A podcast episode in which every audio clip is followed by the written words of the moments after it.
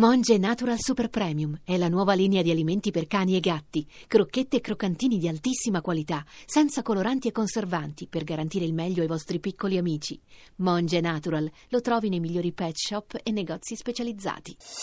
Voci del mattino. Riprende il nostro viaggio all'interno di Expo 2015. Si è svolto ieri nel padiglione del Brasile un seminario dedicato alle nuove soluzioni energetiche legate all'utilizzo della canna da zucchero e dei suoi derivati. Soluzioni efficienti e sostenibili con lo sviluppo di prodotti biocompatibili come etanolo, plastiche biodegradabili e naturalmente bioenergia. Colomba San Palmieri ha intervistato l'amministratore delegato di Unica, l'associazione brasiliana dell'industria della canna da zucchero che rappresenta il 60% della produzione e lavorazione del prodotto nell'intero paese. L'ospite è Edoardo Leao.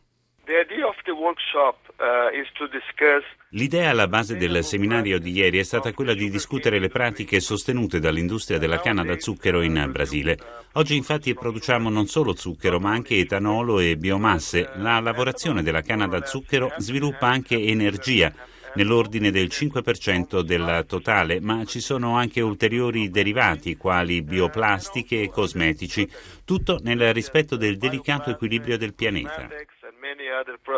Qual è la sostenibilità economica del progetto presentato ad Expo? Quanto costa in buona sostanza un litro di etanolo? È comunque un costo vantaggioso rispetto a quello della benzina? Sì, certo, è importante ricordare che in Brasile usiamo l'etanolo non solo come aggiunta alla benzina nella percentuale del 27,5% al litro, ma come vero e proprio competitor del carburante.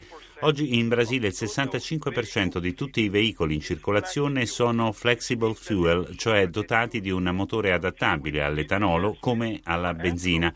Ogni stazione di rifornimento ha almeno una pompa di puro etanolo, così che il consumatore può scegliere tra i due prodotti. Nel 30% dei casi gli automobilisti scelgono l'etanolo, che è più conveniente.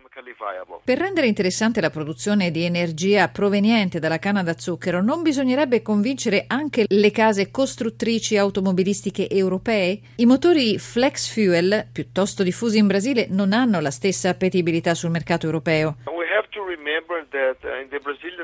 Dobbiamo considerare non solo il costo, ma anche i benefici che l'uso dell'etanolo comporta.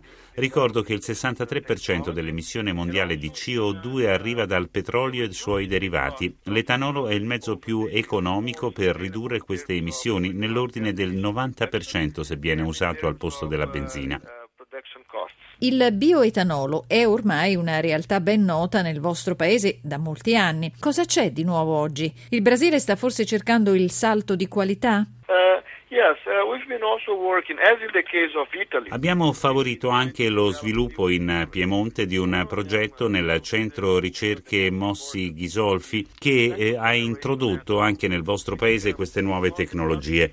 Mi riferisco all'etanolo di seconda generazione che proviene non dalla canna da zucchero ma dalle biomasse cosiddette agroenergetiche. Dall'inizio dell'anno in Brasile sono già 4 o 5 le aziende che mettono in pratica questa tecnica di produzione. In Brasile vengono tenute in massima considerazione le fonti di energia alternative e l'utilizzo di energia di questa provenienza è tra i più alti al mondo. Pensate che ottimizzando l'uso della canna da zucchero sarà possibile raggiungere gli obiettivi ambientali del pacchetto energia 20-20-20 che l'Europa si è imposta di realizzare proprio entro il 2020?